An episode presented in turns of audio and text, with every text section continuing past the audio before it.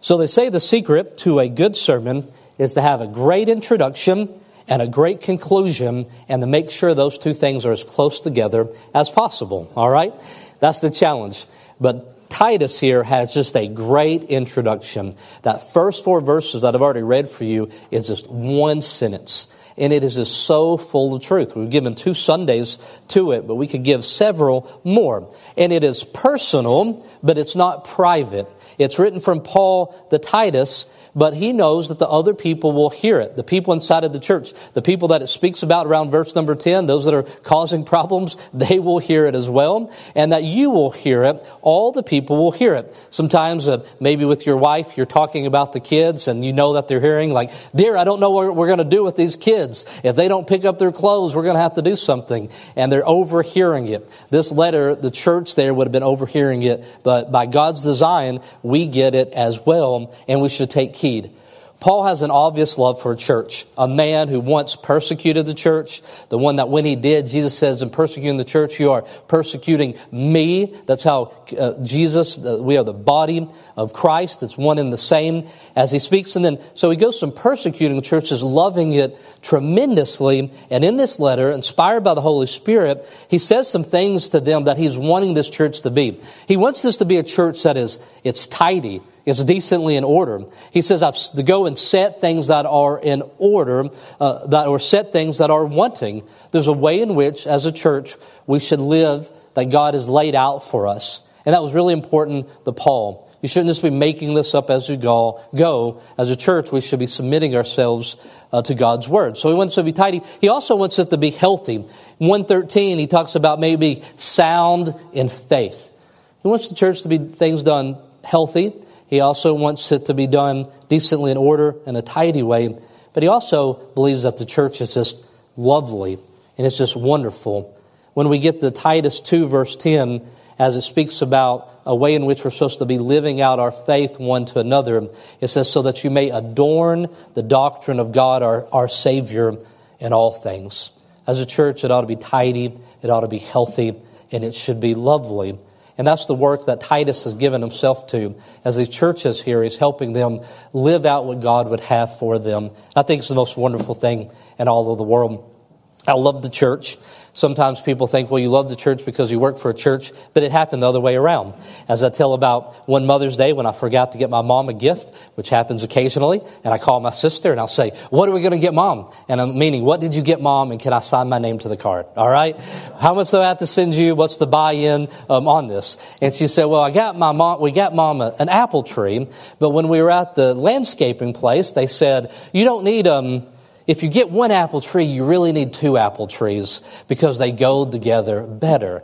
And I said, I don't know if that's true. The guy sells apple trees for a living. Of course he's going to tell you that you got to buy them in pairs. And so you kind of are suspicious of it. I understand when I tell you that I just absolutely love what God does in a church that you're like, well, of course that's what you feel. But I've felt this way since a teenager. It's the reason that God worked in my life that gave me a desire, and I see it in God's Word. I see it in Paul's letter to Titus that the community needs a church to live out what he has called us to be. We need to be healthy. We need to be lovely. We need to adorn the doctrines of God, our Savior, in all things.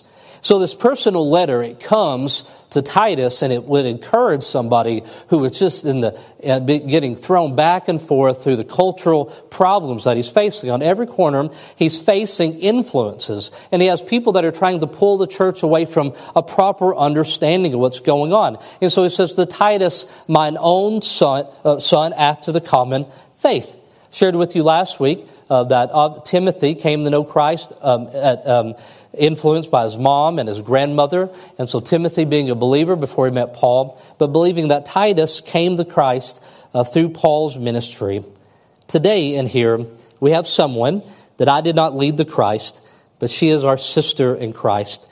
And uh, Lord willing, next Sunday night, you will get to see her uh, baptized. And uh, though I will preach to you all, today I have this new believer in mind, this sister in Christ. And I want us to marvel in one single word, and it's this word, grace. You heard in verse number four grace, um, mercy, and peace from God our Father. That's grace from our Savior. chapter 2, verse number 11, it says, Grace of God that bringeth salvation has appeared unto all men. And then verse 3 7 tells us that we are justified by his grace. We should be made heirs according to the hope of eternal life. And in grace is at the very opening of this story or this epistle, and it's in the closing words, 315. It says, Grace be with you all. Amen.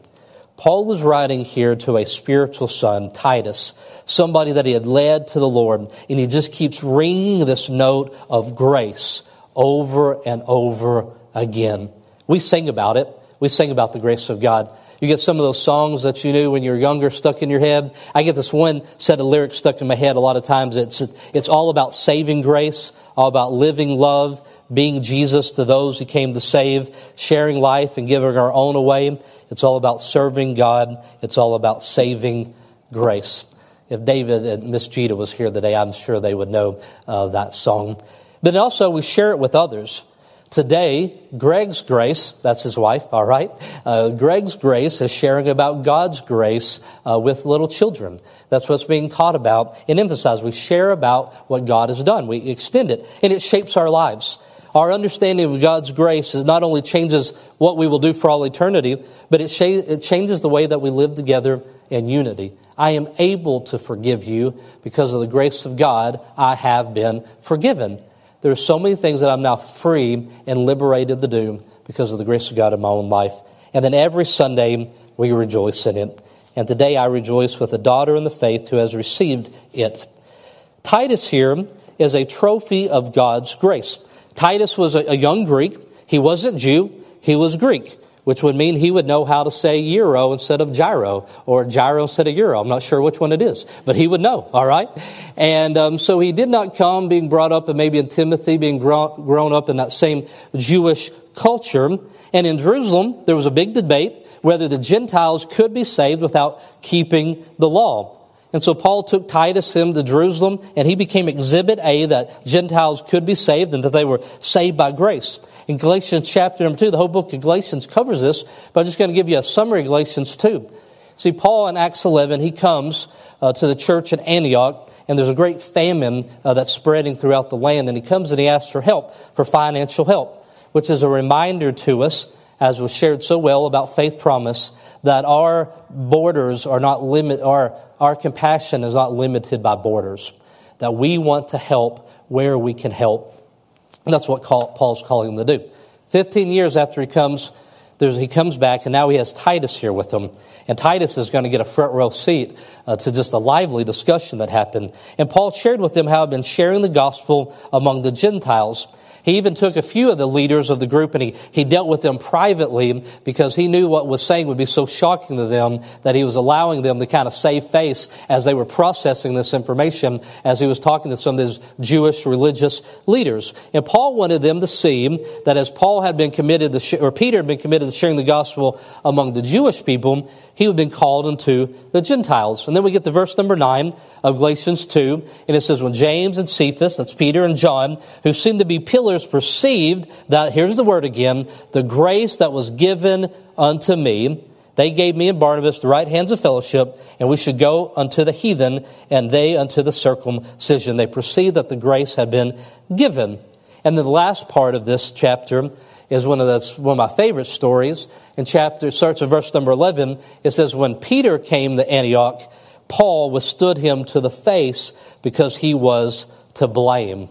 And if Titus is standing there, it's, just, it's got to be more than he expected, right? He shows up and they're like, yes, Gentiles can be saved. Here's Titus, all right? And then now here's Paul withstanding uh, um, Peter to the face and he's talking to him. And he's saying, You're not living out this conviction that the grace of God comes to us simply unmerited, that you don't earn it, that it isn't because of our upbringing, it's not because of anything we did, it is just simply God's unmerited favor from us. See, what Peter was doing is he was distancing himself from Gentile people. When the religious crowd rode into town, he separated from them because he, he wasn't clear on his conviction that God was saving them by his grace. And so then Paul confronts him to the face. And this is what he talks to him about. He talks to him about justification.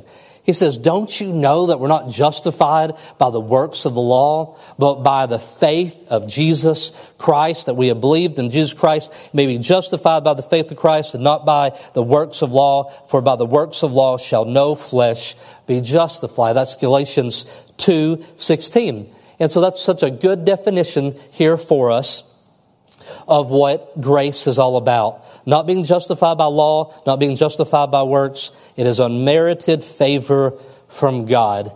And as Paul tells that to Peter face to face, like, do you even understand justification? I can hear some teenager in the background said, Oh, no, he did it. All right. He escalated. I cannot believe that the apostle Paul told Peter, do you even understand justification when Peter is writing and teaching and all these things are coming?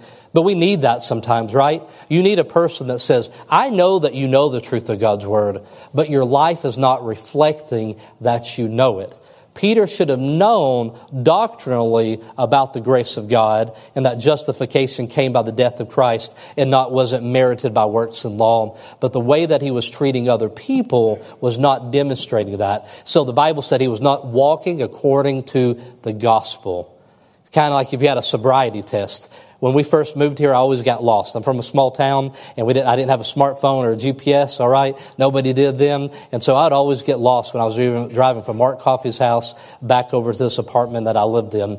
And one time I got pulled over by a police officer, and they gave me a sobriety test, and they made me walk the line and talk every, and everything, and and I try, I couldn't do the alphabet backwards, can't do it today, all right? And, um, and when, finally, one of the police officers says, man, this young boy, he's more sober than you are. Let's just let him go, all right?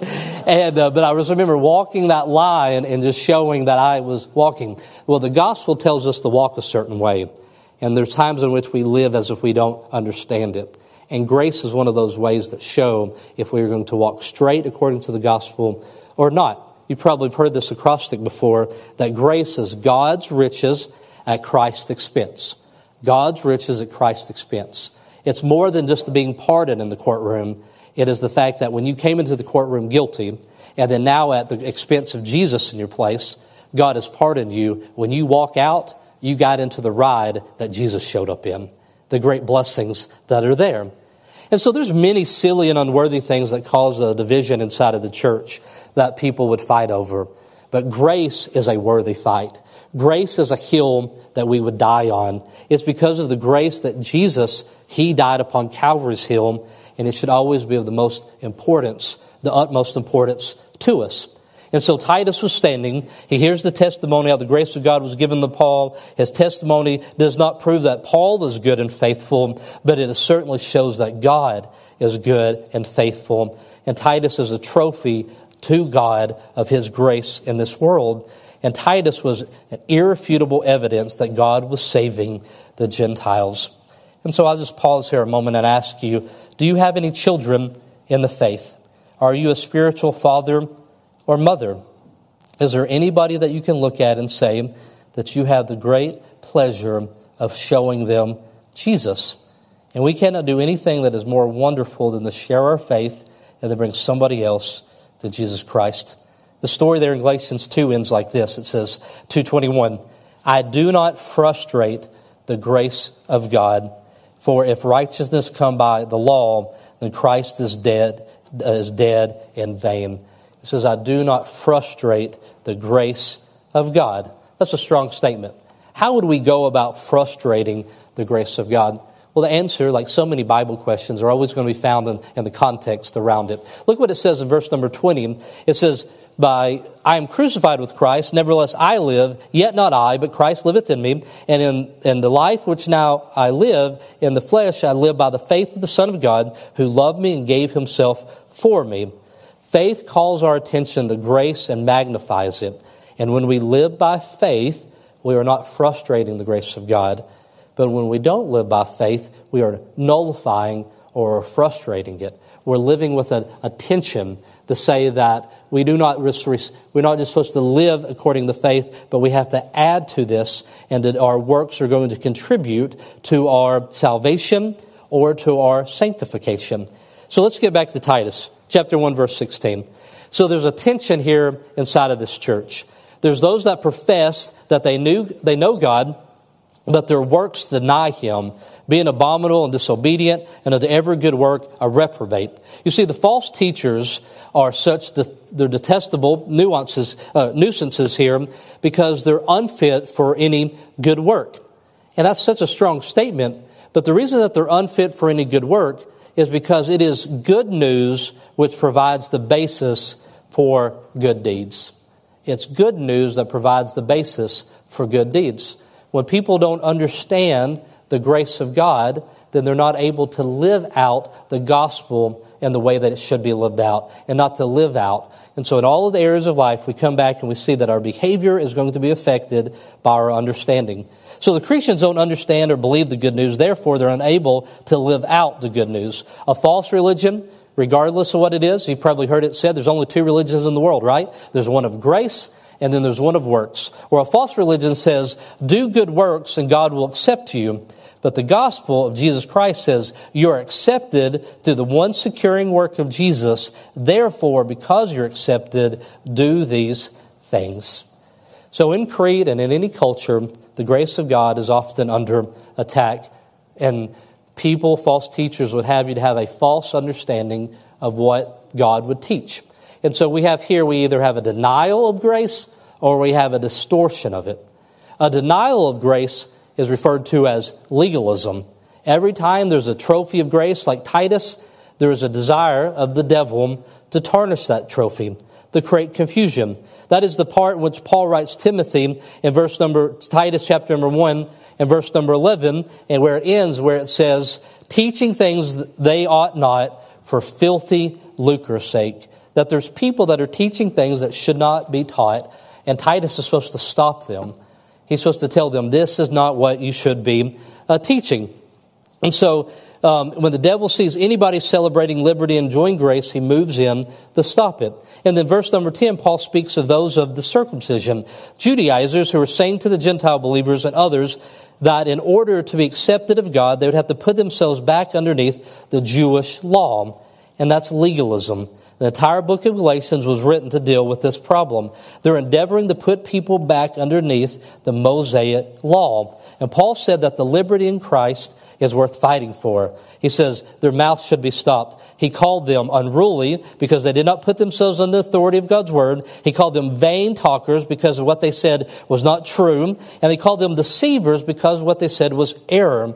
And these false teachers are, are subversive. They were very young Christians, are very susceptible to legalism and this teaching, and Titus is told to be on guard. We can preach the gospel, and people can come to, uh, to know Him by grace through faith plus nothing, and these people will be saved. And then will come along people, a legalist, who will lay down a lot of rules and rituals and laws. And these new Christians, being insecure in their liberty that they have found in the Lord Jesus Christ, they will go back underneath legalism because they feel secure there. And so don't allow anyone to make a legalist um, out of you. We're not saved by keeping uh, the laws. I'm going to grab this water bottle. Stephanie's wondering why I'm coming to her in the middle of this. We're not saved by keeping the rituals. We're not saved by keeping the laws and the same faith in the work of Jesus Christ that He has done is the same which way in which Jesus Christ would um, sanctify us. And so uh, Dwight Moody was preaching. I love Dwight Moody because um, he just butchered the English language, they said, or the King's English. Um, he honored King Jesus, but he wasn't uh, very eloquent, all right? And they said he was the only person that could say Jerusalem with two syllables, all right? So think about that. His English was, was worse than mine, all right? And uh, Dwight Moody was preaching. And um, when he was preaching, he, um, he, he, started with a glass of water. And um, when he, he had this glass of water, and he asked uh, people, um, what is the best way to take the air out of this glass of water? And uh, people begin yelling different answers. And one person said, Well, take a va- vacuum the air out of it. And he said, Well, that would crush the glass of water. And then as people were giving answers, he took out the bottle of water and he filled it up completely.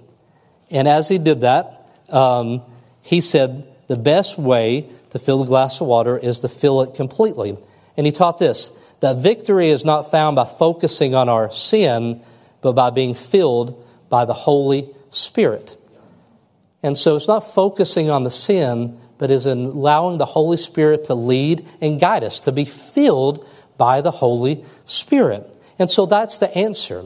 And so it isn't just, it's good to know what's right and wrong. I want to know what's right and wrong. I need it. The Bible is my guide. And so anybody that will show me what's right and what's wrong, I would say, thank you. I, I, need to see that. But what I need to see if I'm going to live that out is I must be empowered by the Holy Spirit. Because if not, I'll be just like I was before, which is completely without hope because I need the God to fulfill in me what He has called me to do. And so we need a filling of the Holy Spirit. And so we reject this denial of grace that says, uh, you've done that. That's a common teaching in the Mormon church is that God would, uh, He has forgiven you of that original sin, but now it's on you to maintain it. And so um, there's a poster that I saw one time in studying that where it's a picture of Jesus and it says, I never said it would be easy, but it is worth it. And I'm thinking that is the most unmotivational thing I've ever seen in my life. If you're telling me that Jesus had forgiven me of all my sin up to the point of salvation, but I have to maintain it from here on out, I'm in a lot of trouble, all right? But that's not what the Bible teaches. It is the grace of God in our lives, the Holy Spirit leading and guiding us to live out what He's called us to do. The second way is not a denial of grace, a legalism, but it's a distortion of grace. It's what Paul speaks about in Romans 6 1 and 2. Very familiar passage. What shall we say then? Shall we continue in sin that grace may abound? Hey, I love grace so much. Let's give an occasion, let's give more occasions for grace to abound. There's plenty in our lives without us intentionally creating more of those. But how shall we that are dead to sin live any longer? Every road has a ditch on both sides of it. And so if you cannot, if the devil cannot get us off on the road and put us in this ditch of legalism, he'll be glad to take us off and distort the message of grace.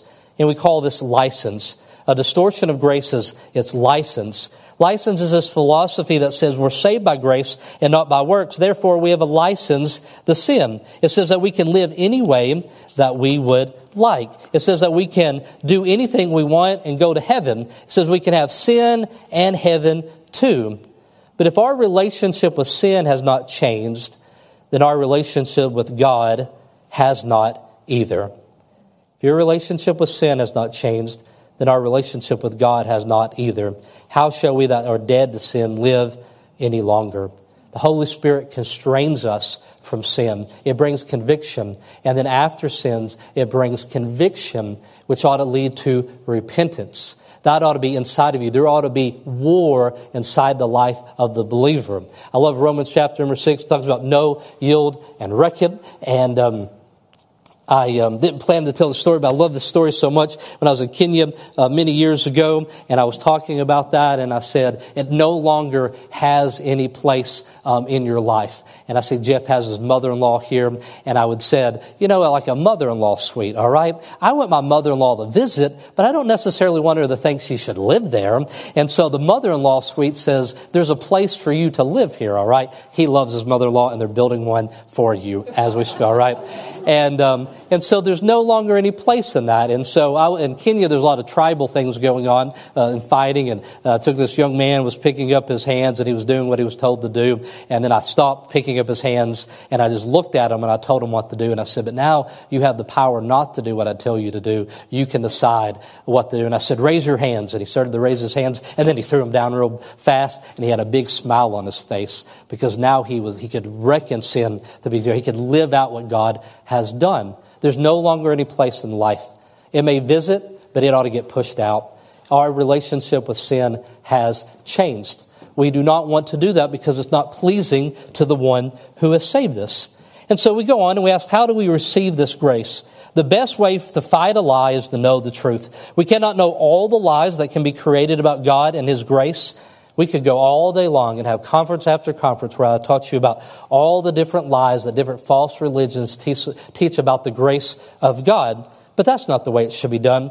Just like a person who studies money forgery, they don't study all the ways that money can be uh, made, but they understand what a real $100 bill looks like and what it feels like, and they know it.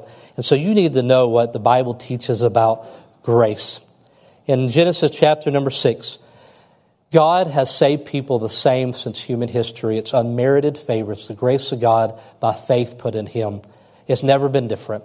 There's never a time in the Old Testament where Jewish people were earning it by their works, and then now in the New Testament it's the same. It's always been by faith and the God of heaven, and that we receive it by grace. And Noah, it says in Genesis 6 8, that he found grace in the eyes of the Lord, because Noah believed the Lord.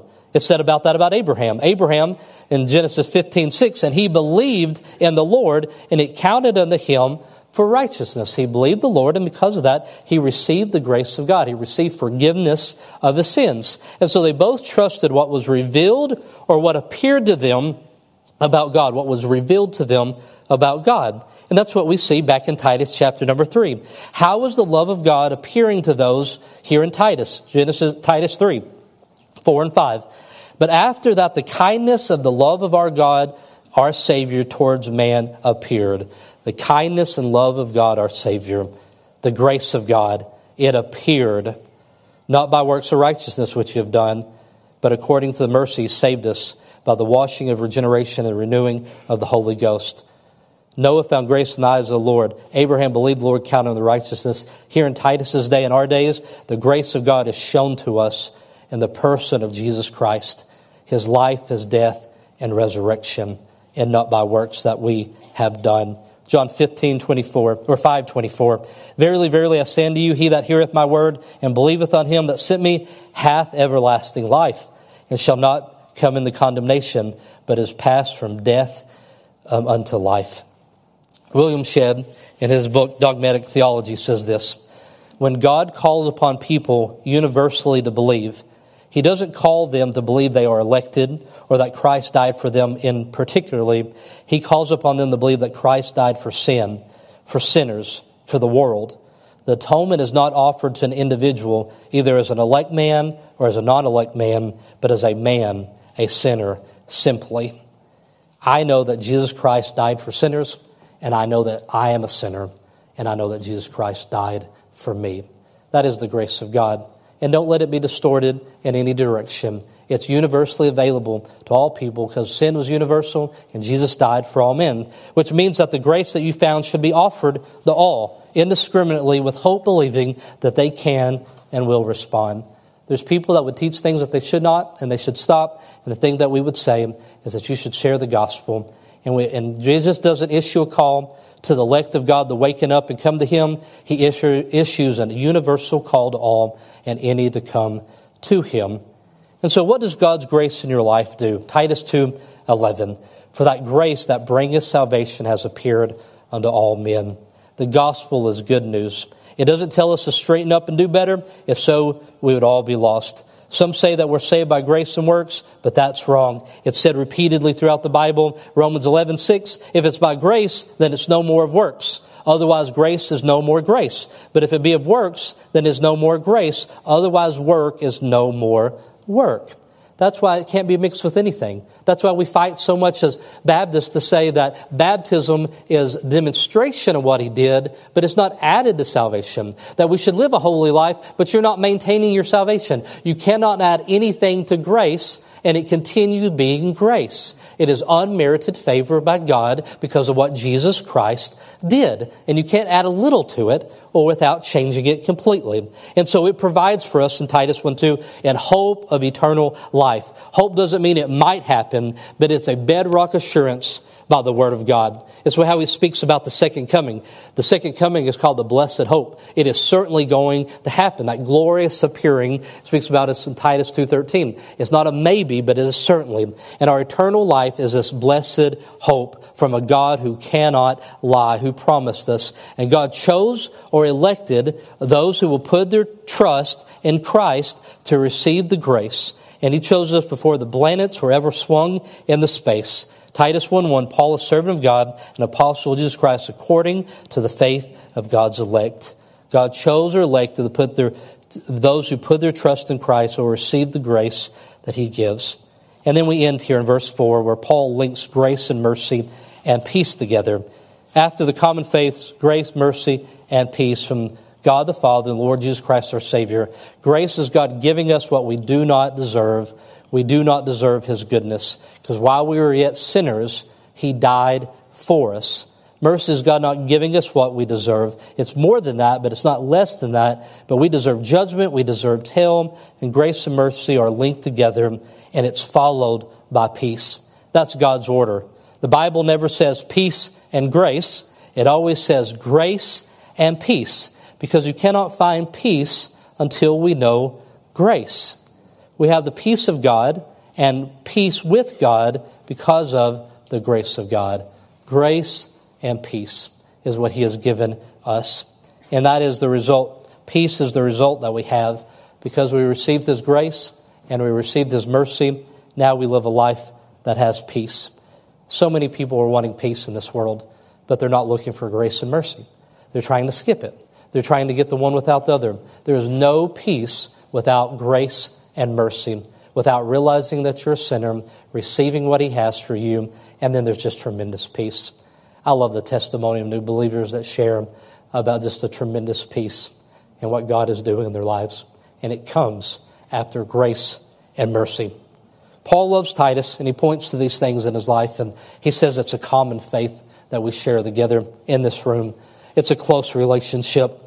All the dear people lovingly pointing to Christ, and it's a family you know, this weekend I had such a good time. You know, my favorite meal, we had a, a, rehearsal dinner, and I had my favorite type of food. And my favorite type of food is the food that my brother in laws pay for, all right?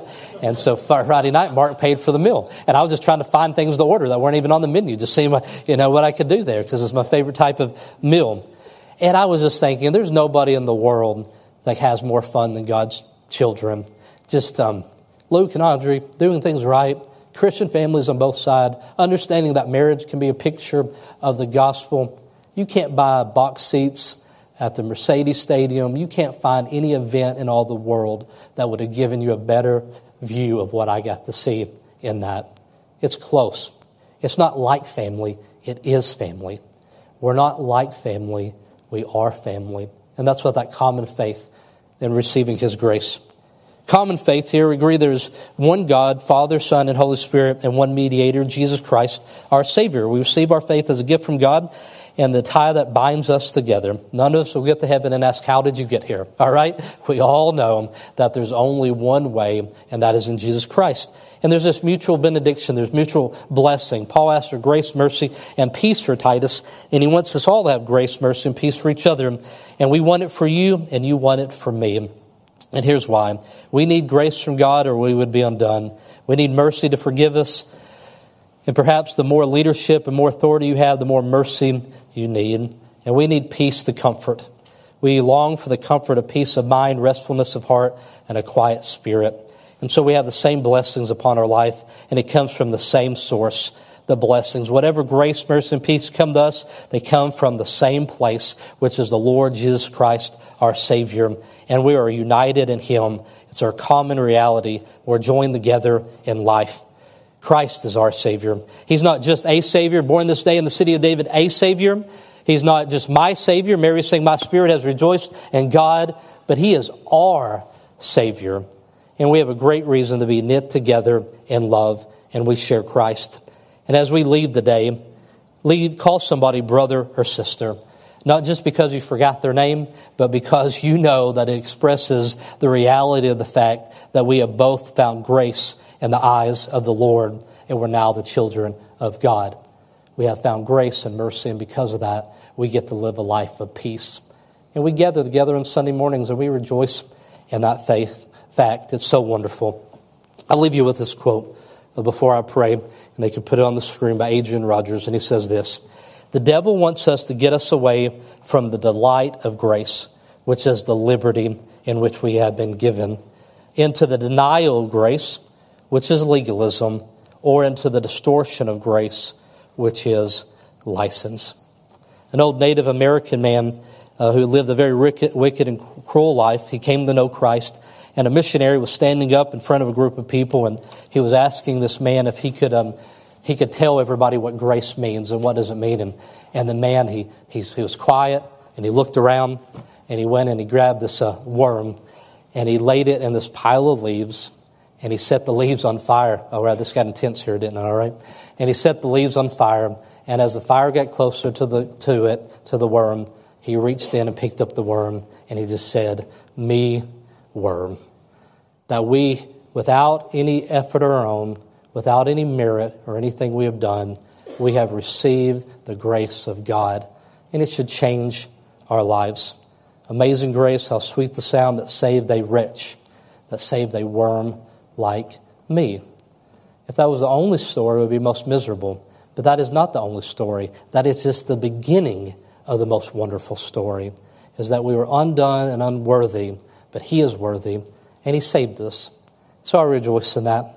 But also, before I pray, I also find it sobering, because when we consider those coming to Christ around us, that means that there's also maybe some around us today that have never received the grace of God um, in your life, and you still resist it or you're still working, or you're still trying to figure out how this works, if you're wondering that uh, maybe I need to do a little bit more, and you're not 100% sure the day that if you were to die, that you would spend eternity with our Father in heaven, I would like for you to see the grace of God that comes to us by Jesus Christ. Today is the day of salvation. Stop working and yield yourself to Him and submit yourself to Him. Cry out for mercy and receive grace and mercy and the most wonderful of peace. Would you bow your head with me just for a moment? As the musicians will play, I just want to speak to believers here first before I give an invitation to those in here who may not know Jesus Christ uh, today. Believer, would you be aware, as in the book of Titus, that there's so many things that are taught that want to deny or distort grace? There was a time in history where you would have to go somewhere You'd have to go to some type of building. Somebody have to invite you to some kind of seminar.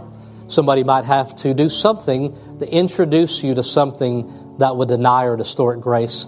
But now it's available on phones and on television, and false teachers have an audience 24 7 and among many people, and they're constantly being confused.